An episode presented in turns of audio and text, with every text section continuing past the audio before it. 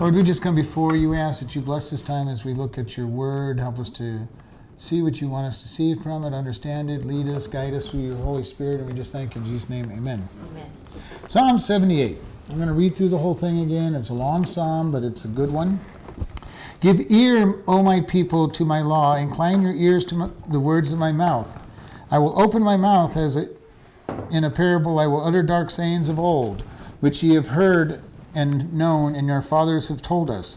We will not hide them from their children, showing to the generation to come the praise of the Lord and his strength and his wonderful works that he has done. For he established a testimony in Jacob uh, and appointed a law in Israel, which he commanded our fathers that they should make their, known to their children that the generation to come might know them, even the children which should be born, who, who should arise and declare to them to their children, that they might set their hope in God and not forget the works of God, but keep his commandments, that the might and might not be as their fathers in stubborn and rebellious generation, a generation that set not their heart right and whose spirit was not steadfast with God the children of Ephraim, being armed and carrying bows, turned back in the day of battle. They kept not the covenant of the Lord and refused to walk in his law, and forgot his works and his wonders that he showed them. Marvelous things did he in the sight of their fathers in the land of Egypt, in the field of Zoan. He divided the sea, the sea and caused them to pass through. He made the waters to stand as a heap. In the daytime also he led them with a cloud, and all the night with a fire, light of fire. He clave the rocks in the wilderness and gave them drink as out of the great depths. He brought streams also out of the rock and caused waters to run down like rivers. And they sinned yet more against him by provoking the Most High in the wilderness. They tempted God in their heart by asking meat for their lust. Yea, they spake against the Lord God. They said, Can God furnish a table in the wilderness? Behold, he smote the rock with waters, and, and waters gushed out and streams overflowed. He gave bread, uh, gave bread also. Can he provide flesh for his people? Therefore the Lord heard this and was wroth. So a fire was kindled against Jacob, and anger also against Israel, because they believed not in God and trusted not in his salvation. Though he had commanded the clouds from above and opened the doors of heaven, and had rained down manna upon them to eat, and had given them the corn of heaven. Man did eat angels' food. He sent them meat to the full. He caused an east wind to blow in the heaven, and by his power he brought in the south wind. He, he rained flesh also upon them as dust, and feathered fowl like the sand of the sea. And he let it fall in the midst of their camp, round about their habitation. So they did eat and were well filled, for he gave them their own desire. And they were not estranged from their lust, but when, God, when their meat was yet in their mouth, the wrath of God came upon them and slew the fattest of them and smote down the chosen men of Israel. And all this they sinned still and believed not in his wondrous works. Therefore their days did he consume in vanity and their years in trouble. When he slew them, they sought, they sought him and they returned and inquired early after God. And they remembered that God was their rock and their high God and, and the high God their Redeemer. Nevertheless, they did flatter him with their, their mouth, and they lied unto him in their, with their tongues. For their hearts were not right with him, neither were they steadfast in his covenant. But he, being full of compassion, forgave their iniquity and destroyed them not. Yea, many, time, many a time turned his anger away and did not stir up all his wrath. For he remembered that they were but flesh, a wind that passes away and cometh not again. How oft did they provoke him in the wilderness and grieve him in the desert? Yea, they turned back and tempted God and limited the Holy One of Israel. They remembered not his hand nor the day when he delivered them from the enemy, for he had wrought his, his signs in Egypt and his wonders in the field of Zoan, and he turned their their rivers into blood and their floods so that they could not drink. He sent divers sorts of flies among them, which devoured them, and frogs which destroyed them, and gave also their increase unto the caterpillar and their labor unto the locust. He destroyed their vines with hail and their sycamore trees with frost. He gave up their cattle also with hail and their flocks to hot thunderbolts. He cast them cast upon them the fierceness of his anger, wrath and indignation and trouble by sending evil angels among them. He made a way for to his anger. He spared not their soul from death. He gave their life over to pestilence. He smote all the firstborn in Egypt the chief of, the, of their strength in the tabernacles of Ham, but made his own people to go forth like sheep, and guided them in the wilderness like a flock. And he led them on safely, so that they feared not, but the sea overwhelmed their enemies. And he brought them to the border of his sanctuary, even to this mountain where his right hand had purchased, which his right hand had purchased. He cast out the heathen also before them, and divided them an inheritance by line, and made the tribes of Israel to dwell in their tents. Yet they tempted and provoked the Most High God, and kept not his testimony, but turned back and dealt unfaithfully like their fathers. And they turned aside like deceitful bow, like a deceitful bow. For they provoked him to anger in their high places and moved him to jealousy with their graven images. When God heard this, he was wroth and greatly abhorred Israel, so that he forsook the tabernacle in Shiloh and the tent which he placed among them. He delivered his strength into captivity and his glory into the enemy's hands. He gave his people over also to the sword and was wroth with his inheritance. A fire consumed the young men, and the maidens were not given to marriage. Their priests fell by the sword, and their widows made no lamentation. Then the Lord waked and came as one out of sleep, and like a mighty man he shouted by the reason of wine. He and he smote his enemies to the hinder parts, and he put a perpetual reproach. Moreover, he refused the tabernacle of Joseph, and chose not the tribe of Ephraim, but chose the tribe of Judah, the Mount Zion which he loved, and he built his sanctuary like high places, like like the earth which he had established forever. He chose David also his servant, and took him from the sheepfolds from following the ewes, ewes great with young, and he brought him to feed Jacob his people and Israel his inheritance. So he fed them according to the integrity of his heart and guided them by his skillfulness of his hand. So, this is the history of Israel that we're looking at in this psalm. And you want to think about this. This is actually a song that they would sing in worship of God, going over the history of Israel. They would sing this whole. This, would, this whole thing. Oh, wow. And when you get to when we get to Psalm 119, they would sing that whole psalm. Uh, so we're, we're looking at this, and we left off last week at verse 8. So we're going to start at verse 9.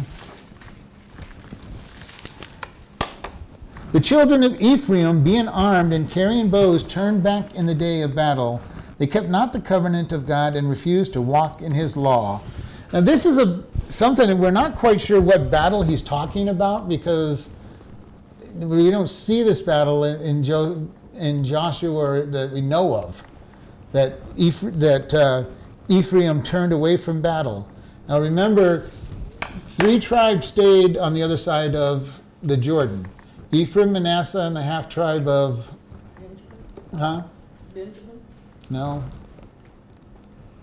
Manasseh? Manasseh, half tribe of Manasseh. Okay? And the agreement was that those tribes, Ephraim and, and uh, yeah, why am I drawing a blank? Anyway, the two tribes were to go over the Jordan with them. The men of war were to go over with them and fight. And here it's indicating that they turned away at some point during that battle. And uh, but it, it is not one I looked in. Nobody seems to know which battle this is referring to. But obviously, they have a bad reputation. Ephraim, being armed, having being equipped, they were good at shooting and carrying their bows, and yet they turned back. They refused to go into battle at some at some point. And this was one of the things that Moses said. You know, hey, you're, you want to stay over here? Why should why should the rest of the tribes suffer the loss of two tribes of warriors? Ephraim is Joseph's son too, right? One of Joseph's sons. So two tribes did not want to go to battle? No, they wanted to stay in the other, on the east side of the Jordan. They agreed to go to battle. And as far as if you read Joshua, it seems like they did no problem. They went and fought, and but they they did turn away before the land was completely conquered. But that also makes sense because they were taking forever to conquer. These people were not like in no hurry to conquer their their territories.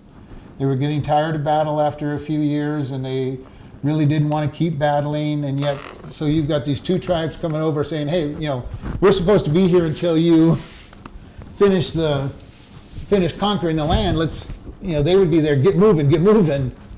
And they were like, "Okay, well, we've got all the time in the world. We can get to it whenever we want." And so there was this there was this tension between those tribes and the rest of the ten tribes because of that. And this just says that finally they went home. They, they violated their customer, cust, uh, covenant because they, the covenant was that they were going to stay there and fight for them until they conquered all the promised land. Uh, but we also look at if you read if you read Joseph, uh, Joshua, you see this. They weren't in any big hurry to get this land. It, they they were dragging their feet because they were running into some hard battles sometimes. These guys, the, the Canaanites, the Amorites, the Jebusites, the, the all these countries were pretty strong places. They weren't they weren't weak countries that they were conquering and taking over. It was only being conquered because God gave them the victory. So we see here that you know the story that we're being told is that they didn't they didn't do what they were supposed to. And so and in verse 16, and they forgot his works and his wonders that he had showed them. This is a common theme for the Israelites as, as they go through the wilderness, as they may go into the promised land. They forget what God has done. And this is why I say we as Christians have to be careful that we do not forget what God has done for us. It becomes easy for us. And because when times get hard, people often forget the good things that, has, that have happened to them. We get very short sighted and we look only at all the bad that's happening and not God has always been faithful. And this is why it's important for us to get into the scriptures and see how faithful God always is with his people and how he stays faithful. Because it is we have this tendency. We either we either romanticize the past and it was always really good, or we just forget all the good completely and live in live in where the bad that we're in. Uh, and we hear it all the time with older people, and, and even we might even do it. I remember when, you know, you know, if you think back, you know, people go into the 60s, the 50s and the 50s, or the 50s were the perfect time to grow up. Well, the 50s had their problems as well.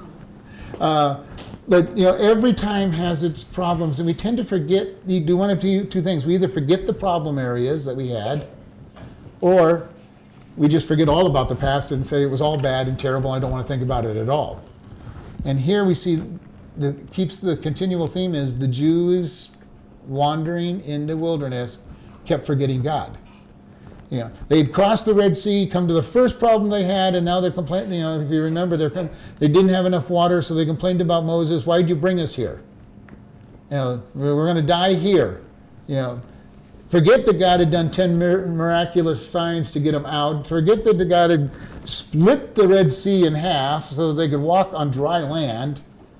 And all of a sudden, they feel like, okay, God can't give us water because He hasn't given us water yet. He can't give us water.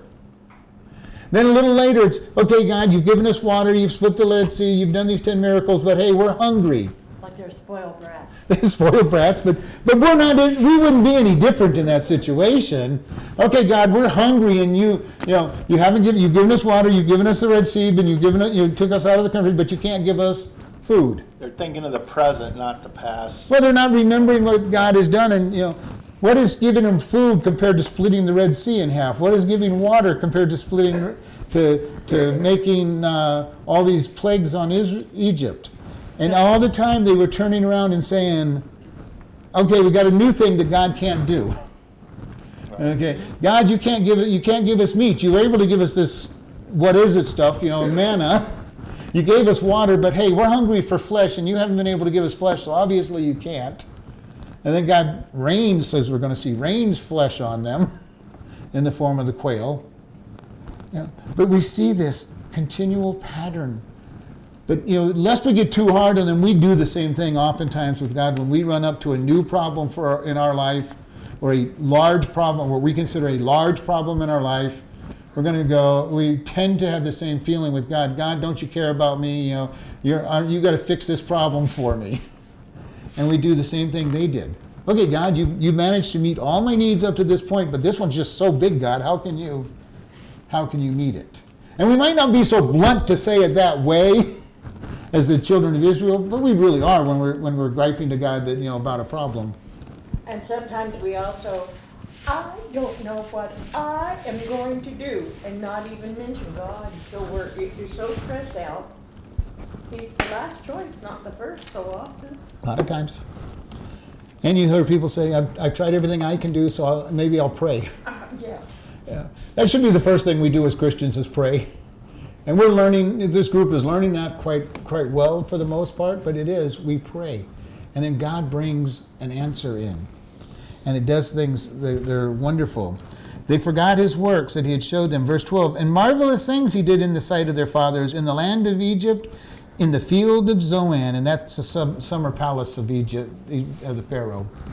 So he's saying God did marvelous things to take us out, take us out of E- Egypt. And we've mentioned this before, maybe not in this class, but Egypt in the scriptures oftentimes is a symbol of the flesh. Okay? It's a symbol of turning to the world, the flesh. Isaac, uh, Jacob brought his family into Egypt. It was not the place he was supposed to go, but it was a provision God had made for them, knowing what they were going to do. And they returned to the world's way of thinking. We as Christians oftentimes will turn away from God and return back to the flesh. In the symbolic form, we call it returning to Egypt. And we see this over and over. Israel tried to keep going back to Egypt. And the Egypt, mm-hmm. and when you see that, really what God is saying, they're trying to go back to the world. They're trying to go back to the world for help. They're looking to the world to get out of whatever situation they were in. Oftentimes, we as Christians will try to go back to our worldly ways to get an answer to fix things. And it's not where we're supposed to go. We're supposed to turn to God, the heavenly answer. And so he's saying, you know, God did great things to take them out of Egypt. God did great things to take us out of our Egypt. He brought us the Son to die for us so that we could be made new creations and be out of this world and be brought into a new kingdom. And we've talked a little bit about that over time. We do not belong to this world as Christians. This is not our home. There's a there's a bumper sticker out that's uh, uh, NTOW, not of this world. And it's a wonderful thing because we aren't of this world. We are part of God's kingdom. And it's a wonderful thing for us to keep in mind that this is not our world. We're not going to be happy here because this is not our home. Should tell you later, Annie. Uh, this is not our home. We're going to, we're, we, our home is in heaven. If we are happy in this world, there's something wrong with us. And this is what we look at. What am I, what am I satisfied with? When, when you're going, when you're watching television, are you, are, do you have things that really just get on your nerves? I, I put on a movie from Netflix just the other day, and I'm going. After about three or four minutes, I'm going. I'm going. I can't handle this movie, and it wasn't because of swearing or cursing or violence. It's because the family was such an idiotic family. Mm-hmm. The father and mother were buffoons, Yeah. and I go. I'm not watching this movie, and we turned it off. You know, do we get that way when we're watching things, when we're reading things, when we're living? Are we happy with things that are worldly, or do they irritate us and we need to get into something that is godly? That is because this world is not our home. And we need to be able to go forward and say, I'm going to live seeking after God. And very important, don't forget God. Verse 13, he divided or, or cut in half the sea and caused them to pass through, and he made the waters to stand up as a heap in the in, into a heap. So he's talking about the crossing of the Red Sea. Could also be the crossing of the, the the Jordan because he did the same thing in the Jordan River, but because he's back in the history, he's probably talking about the Red Sea. But you realize the big miracle that that is even. They crossed on dry land. I don't know if any of you have ever gone swimming on a river or lake, you know, out away from the beach, but if you go down at the bottom, you find mud. Usually deep mud where the water has stood for so long. We're talking about splitting the Red Sea 100, 200 feet. And they walked across on dry land. That's two miracles at the same time. Mm-hmm. That's splitting the water and drying out the land for them. And it's an amazing thing when you think about it. And can you imagine what it would have been like to go through the Red Sea with walls of water, 100 to 200 feet? I mean, it's, it's nervous and nerve wracking enough sometimes if you're in a canyon and, you know, with sheer, you know, sheer. But here you are walking with walls of water that aren't supposed to be there. It's like almost say you're walking to the moon. Yeah. Really, But I can't even fathom I the faith that it would take to go through that because you're looking on either side of the water that's not supposed to be standing up the way it's standing, wondering if it's going to fall down on you. You got to wonder if it's going to fall down on you. And yet you're following God's instruction to walk through. And are the fish in there? Look.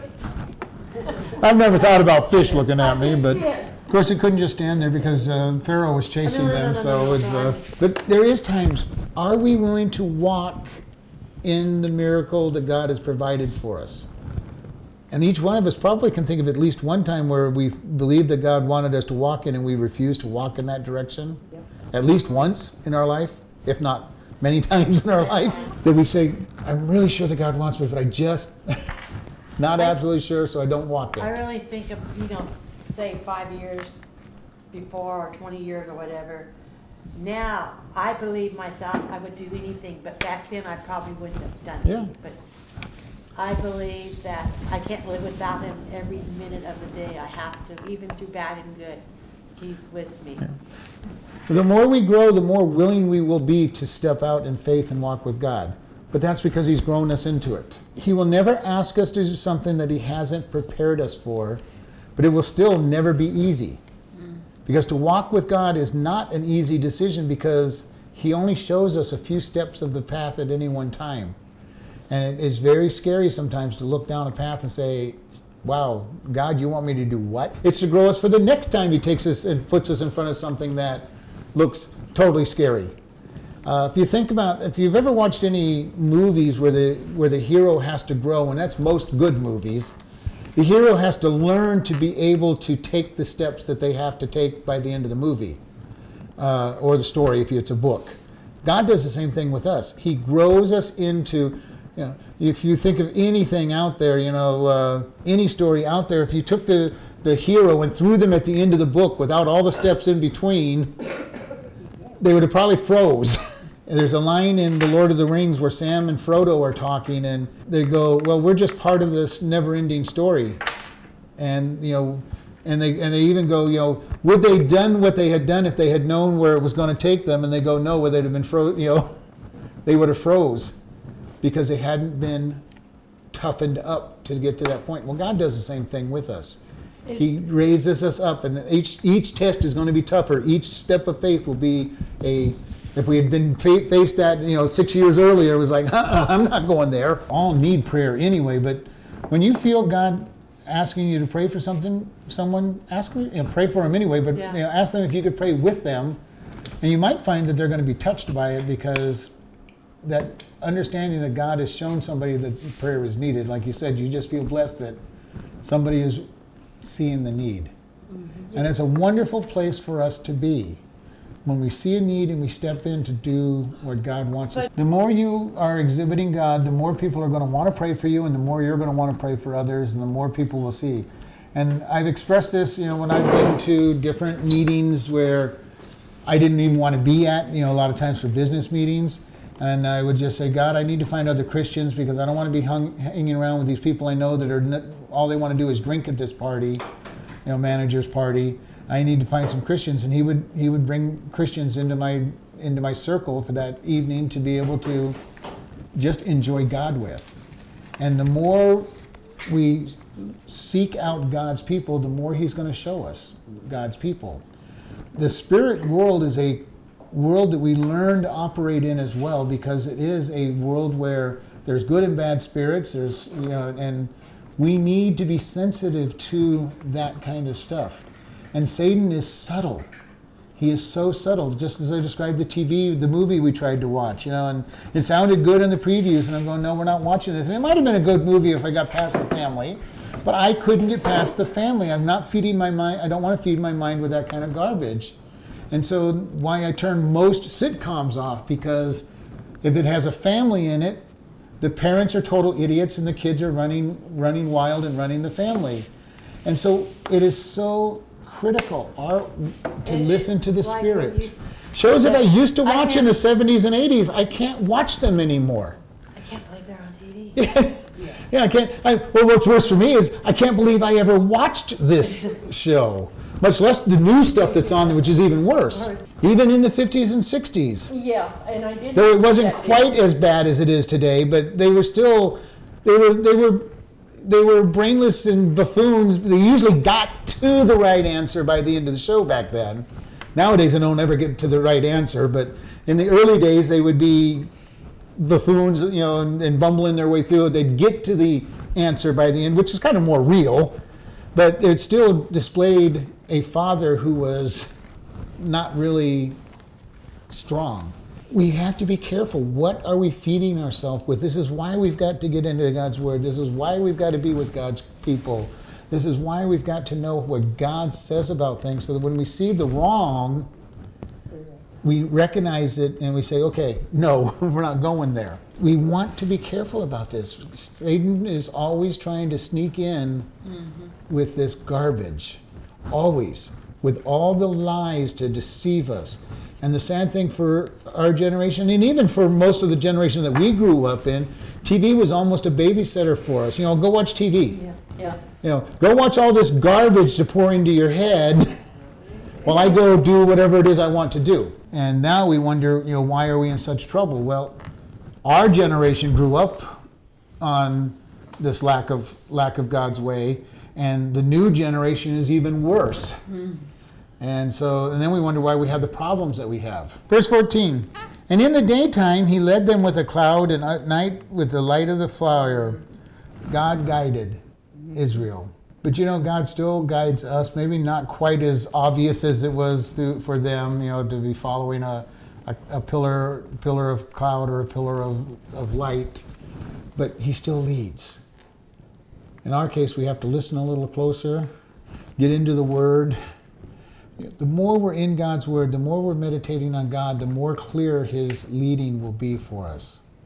And it's very important that we stay close to Him because it is so easy for us to get distracted mm-hmm. and go the wrong way and say, Well, I think God's telling me to do this when it really is just what I want to do. One of the first rules I have in my in my life, I, if it's something I want to do, I'm not claiming it was God, because I have a hard time splitting out my desires from God's direction. Uh, I may feel that God's okay with my decision, but I'm not going to say He told me. Now, if I'm being asked to do something that there is nothing in me that wants to do it, and I know it's not sinful, I go, okay, maybe this is God telling me to do this. And there's times when I've been very sure of that. Moving to Kingman was one of those times when I was sure that God was telling me to move to Kingman, but nothing in me wanted to move to Kingman. It seemed like a really dumb idea, as a matter of fact, to move to Kingman. In, in to me, No comment. even though I had family in Kingman, it was not where I wanted to come. And yet, I'm God saying, you know, I really felt God saying, "You're going to Kingman. You're going to Kingman. You're going to Kingman."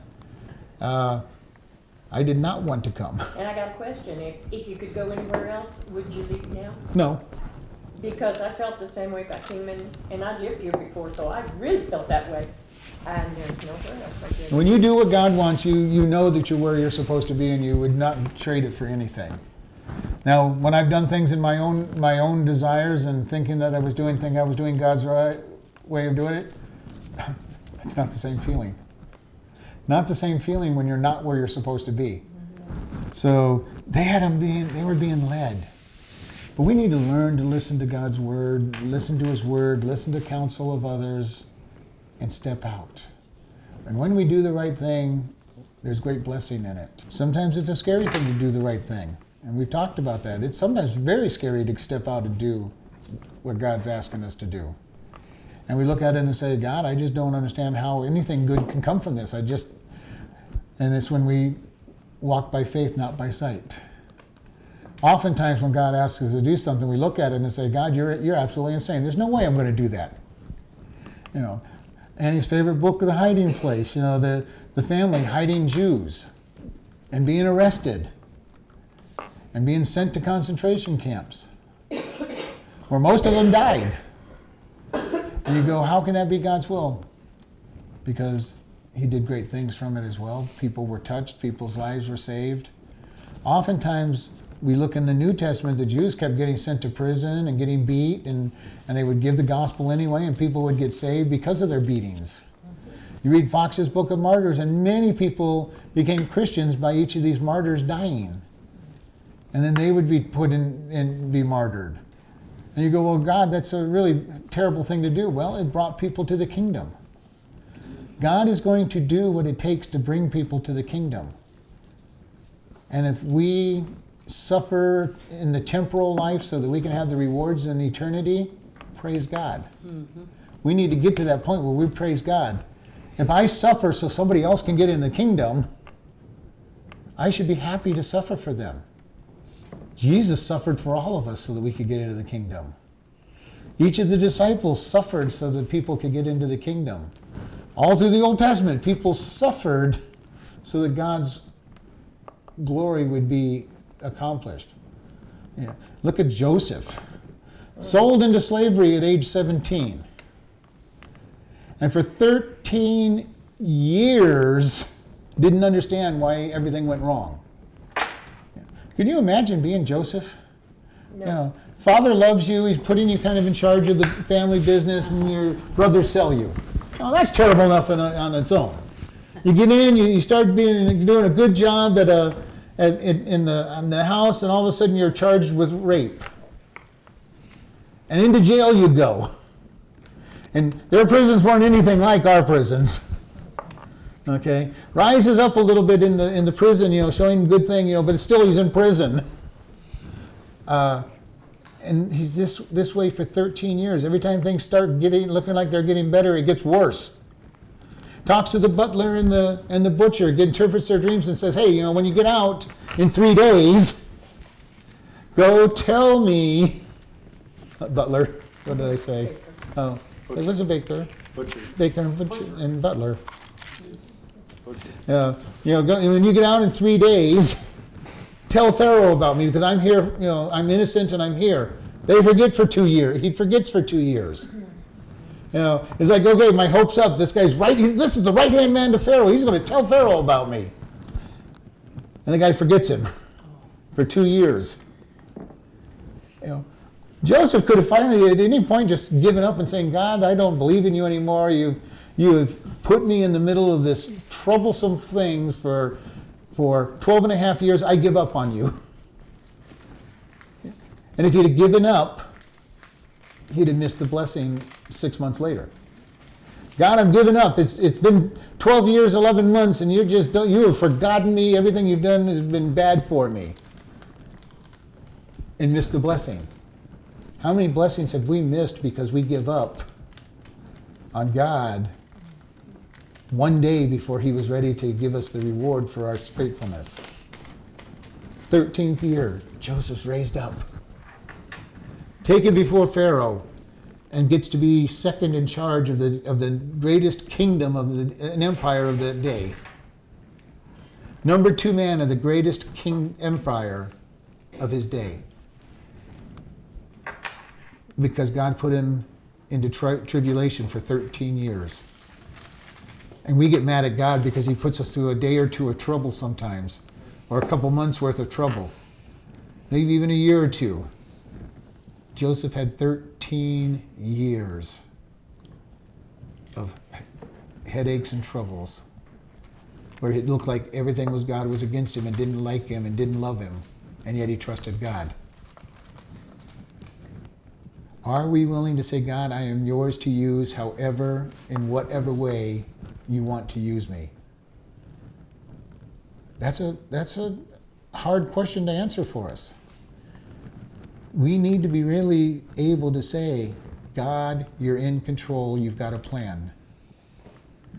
Can't remember which missionary, there was a missionary who spent his entire life ministering in China and converted one person in like 40 years.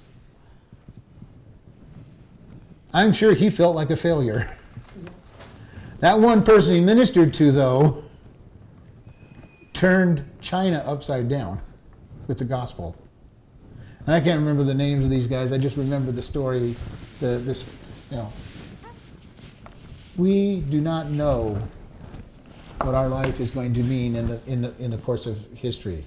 Something that one person with like ten thousand people. Millions, actually. Yeah, Oh, oh. Millions. You know, you follow the line of, of our great evangelists D.L. Moody, uh, Billy Sunday, Billy Graham, okay, evangelists, each one being touched by the other one's ministry in, in one way or another, and creating a chain of people that are ministering the gospel, and each one ministering to more people. We do not know the impact of our lives. My father went to Ecuador with the family and everything, and they ministered for two years and led one person to the Lord. What they didn't realize was that one person who was working in their home as a, as a cleaning person was going to her village and sharing the gospel, and that from her sharing what they taught her. We never know what the impact is that we have we may look at something and say, "Man, I have just been the most terrible, worthless person in, you know, in the kingdom. I haven't touched anybody's lives. Nobody's been saved by anything I've done. Nobody's been changed." And yet God is saying, "You don't know what you're talking about. We'll get to heaven and He'll show us the people whose lives have been changed. He'll also show us the seeds that could have changed the people when we when we went out." Because we're not responsible for the, the people's attitudes and change. We're responsible for planting the seed, giving the gospel. It's been said that the average person has to hear the gospel six times before they finally change. Now, who knows whether you're the first or the sixth? It's fun being the sixth. you know, you get to actually get to hear them say the prayer and, and, and change. But what if you're just a, a, the initial farming person? You put seeds in everybody that you come across. Don't give up. Don't give up because you never know what is around the corner. Verse 15 He clave the rocks in the wilderness and made them drink as, of, as out of the great depths. First time the God, the people challenged him for water was at Mirma. The water was bitter. They threw the stick. God showed him the, the tree or stick to throw. It says stick, but it just says tree to put in the waters. We talked about when we in Exodus. We talked about that. The tree represents the cross coming into the bitter times in our life and purifying the situation. They go a little further, and there's no water at all, and God says, Moses, strike the rock. The rock represented Jesus, and water gushed out of the rock. You know, and think about this. We're not talking about a trickle of water coming out of this rock. We're talking about enough water to water three and a half million people. Okay? You want to talk about water? you know, we, I, I, for a long time, I thought, okay, water's coming out. Okay, you know, there's just water coming out. I didn't realize how much water, you know, in, in my early days, I never realized how much water it would take to, to water three and a half million people plus their animals and their flocks. It was almost like when God had just that fish and the bread and he fed all of them. And fed 5,000 people with, uh, you know, with the, the, fi- the, three, uh, the three fish and five Yeah. loaves. And Uh, how much left over? and 12 baskets left over. You know, it's um, so you get in this situation. Water came out of the rock, and I don't know how big this rock was, but it, I, I think they're talking about a cliff. You know, I really think it was a cliff because you, you really would have needed that kind of water to come out of you know that kind of a stone for that kind of water. But God gave him water. Verse 16, he brought streams also out of the rock and caused waters to run down like river. We're talking about a lot of Not water. stream, but river, River of water coming out of this rock. like the Colorado River. Yeah, Yeah. something like Colorado River up the stream here, you know, because that's what you would need. Mm-hmm. To, three, to, to water three and a half million people, you would need that kind of a river. Is the water there today? I don't know. Oh, yeah. No, she's talking about this water. No, Out of the rock. Miriam, Mar- Mar- that word? My, yeah, the, the bitter water, those ones, tho- those, those are, I believe are still there, but this water, we're not, I don't know about the rock. The rock.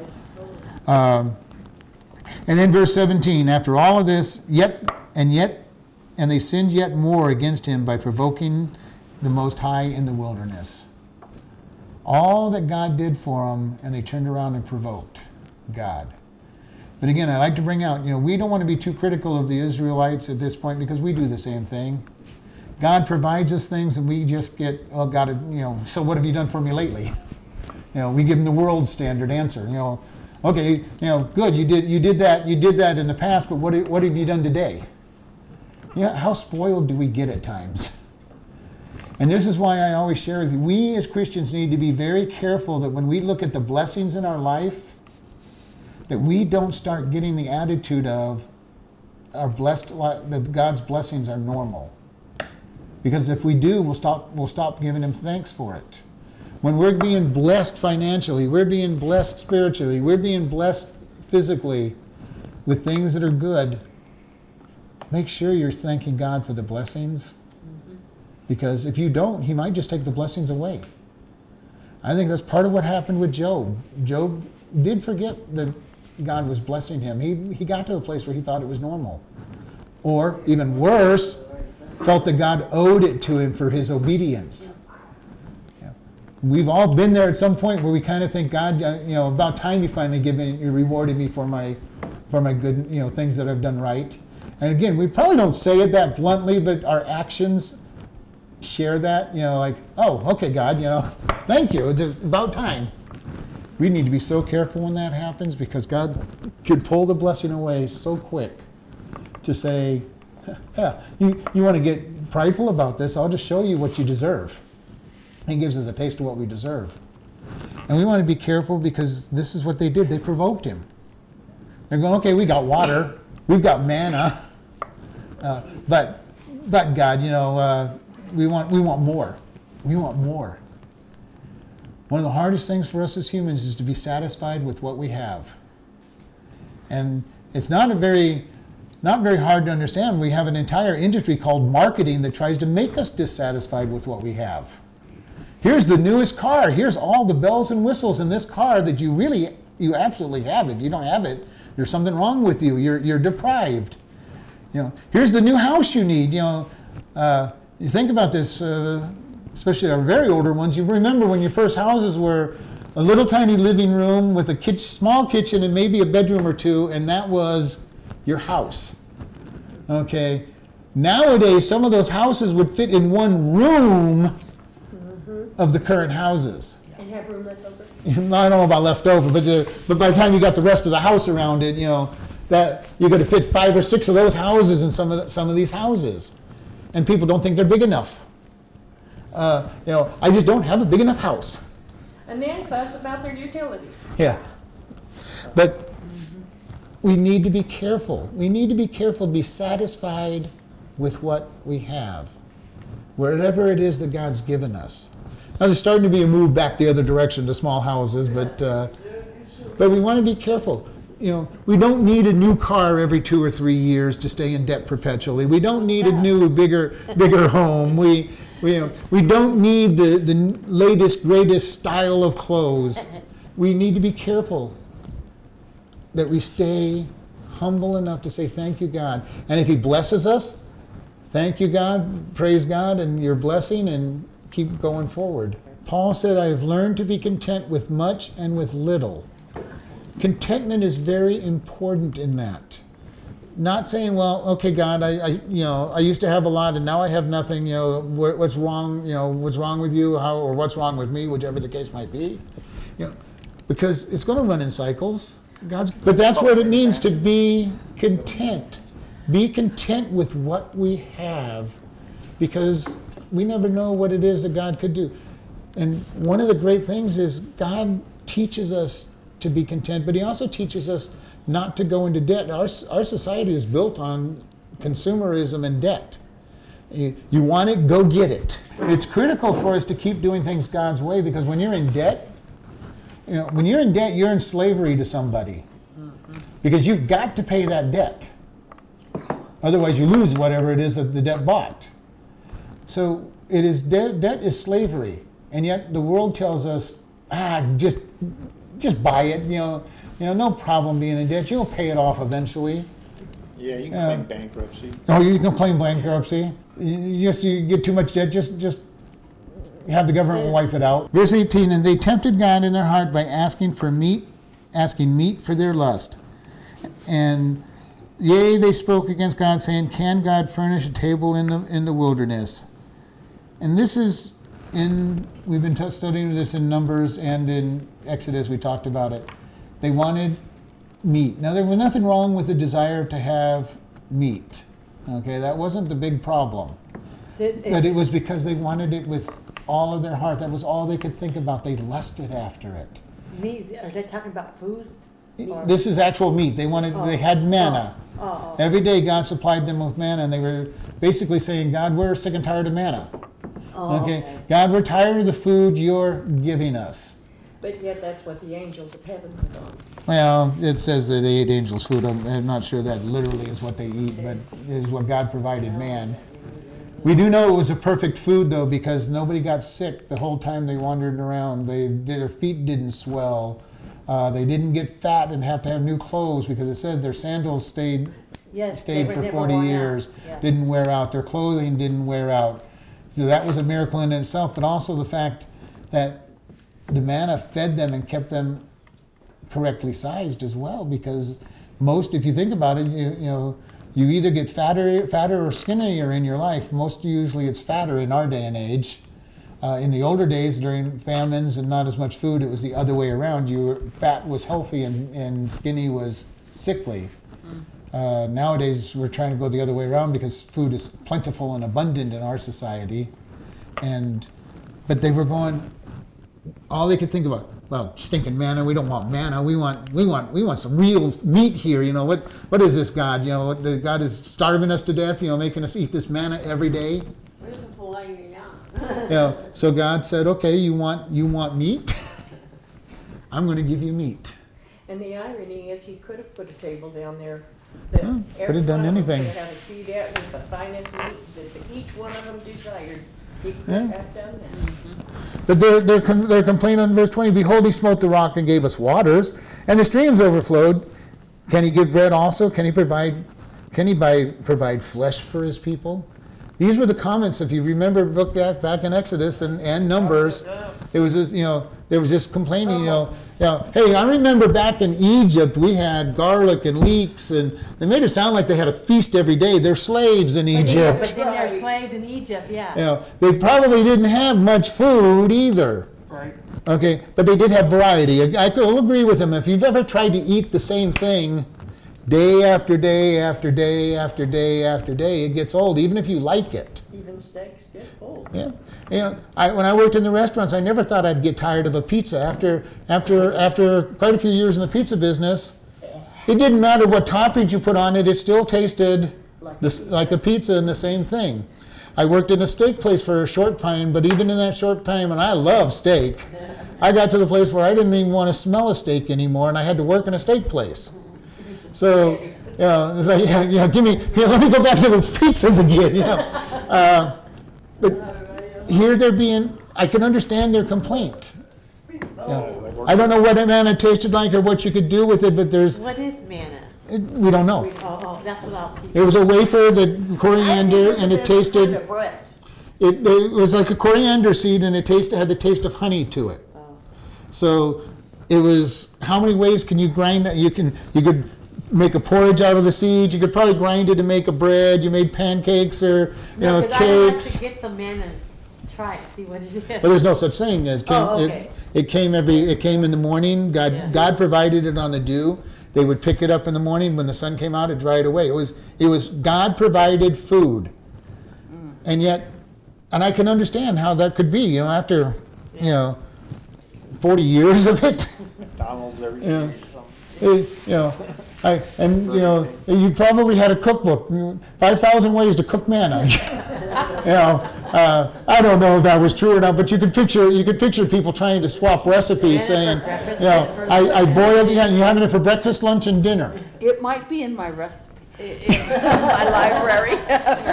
But you know, but you can picture it. You know, you you boiled it in some kind of mash. You baked it into a cake. You you know, you ground it up into some kind of, you know, floury substance and did whatever you did with flour, but you had nothing to add to it. I always figured they ju, I always assumed that they just ate it. They might have done it ate it straight too. Angel food cake, stack it up and have angel food cake. All right. So, but they're going, can God, their, their complaint was, can God feed us this flesh? And it says in verse, twen- um, verse 21 Therefore God heard this and was angry. So fire was kindled against Jacob and anger against Israel because they believed not in God and trusted not in their salvation. Though he commanded the clouds from above and opened the doors of heaven, and he rained down manna upon them to eat, and had given them all the corn of heaven, man did eat angels' food, and he sent them meat to the full. And verse 26, so this is talking about manna, which we were just talking about. Verse 26, and he caused the east wind to blow from heaven, and by his power he brought in the south wind, and he rained flesh upon them as dust, and feathered fowls like the sand of the sea, and he let it fall into the midst of their camp around about their habitation. So they did eat and were filled, for he gave them their own desires. Can you imagine? I mean, think about it. Around here, we see quail a lot. Okay, and we're talking about quail here. And you, know, you see bunches of quail running around at any one time. Okay, and if you had a I net or anything, morning. you could catch a bunch of them and have quail for quail for dinner with no problem around here. But God said He rained them down on them. And if you remember in, in, in Numbers, it talked about them each gathering, I think we talked about it was like four 30 gallon trash bags full of quail for each person. They were coming in and they were just swinging their little clubs around, beating these things. They were coming in at three, four feet high and they were beating these things out of the air. Their family probably running around catching them as they were beating them, putting them, putting them in containers. Pinatas. Pinatas, yeah, you can picture a pinata. Uh, and they had so much quail, and they were so hungry for this that they were eating it with greed, because it talks in numbers about the the, the flesh coming out of their noses from from how fast they were stuffing their faces with this quail, and God got angry because of their lust and their greed, and and their gluttony. Verse twenty nine. And So they did eat and were filled, and He gave them their own desires. Verse 30, but they were not estranged from, from their lust, but while their meat was still in their mouths, the wrath of God came upon them and slew the fattest of them and smote down the chosen men of Israel. So we see this. They got their desires, they got what they thought they wanted, and it still didn't satisfy them. Have you ever gotten what you thought you wanted And you didn't want it. and you found out you really didn't want it. It just didn't satisfy, no matter how much of it you tried to consume or take, and it just didn't fulfill. I hate it when I get thirsty and I keep drinking, drinking water, water, and you, then you get so full like a, like a watermelon. But this is what God said I'm giving you what you want, but it's not fulfilling you. And they ate it so gluttonously that God disciplined them, and He sent fire. He killed thousands of them for their gluttony because of what they wanted, because it was not godly desire. Did they even cook them? We don't know. It doesn't really say. I think they did, but I mean, it was, and it may not have, which would have added to the sin. Yeah. You know, if Did they, they wring their necks off, Because they pluck 'em would and drink the 'em? blood. yeah, if they didn't, if they didn't cook them, they were they were in violation of God's law already. I, I think because it says that you because of their gluttonous eating of it, I think they cooked them. They just it was just gluttony, and it wasn't satisfying. But you know yourself that a roadrunner, even at a big roadrunner, it had two or three bites and you're done. There's not no. These are quail, that but yeah, these are quail. I meant quail. Uh, Uh, they're they're like eating they're like eating a small chicken. They're like eating a small chicken. I mean, it's. very small. I had tons quail. It would be it would be like eating more, you know, bigger than a Cornish game hen, but smaller than a, you know, so. But yeah, people. I mean, quail is a delicacy. I mean, you you serve with quail for one person, so. Uh, this is a situation that where God is saying, even when you get what you think you want, it's not going to satisfy. If it's not God's in God's plan, it's not going to satisfy. We, we think that, well, if I just had all the money I need, I'd be satisfied. No. You talk to most rich people and they're not satisfied. The, money's not going to satisfy. Things are not going to satisfy. Food is not going to satisfy. We really need God to be our satisfaction. And if we can't be satisfied with God, nothing's going to satisfy us. Lord, we just thank you for this day. We thank you for the opportunity. Lord, help us to learn to be satisfied with what we have that you've given us. Let us always be content and not desiring of any anything that's outside of your will. Help us to seek you in all that we do. And we just thank you in Jesus' name. Amen.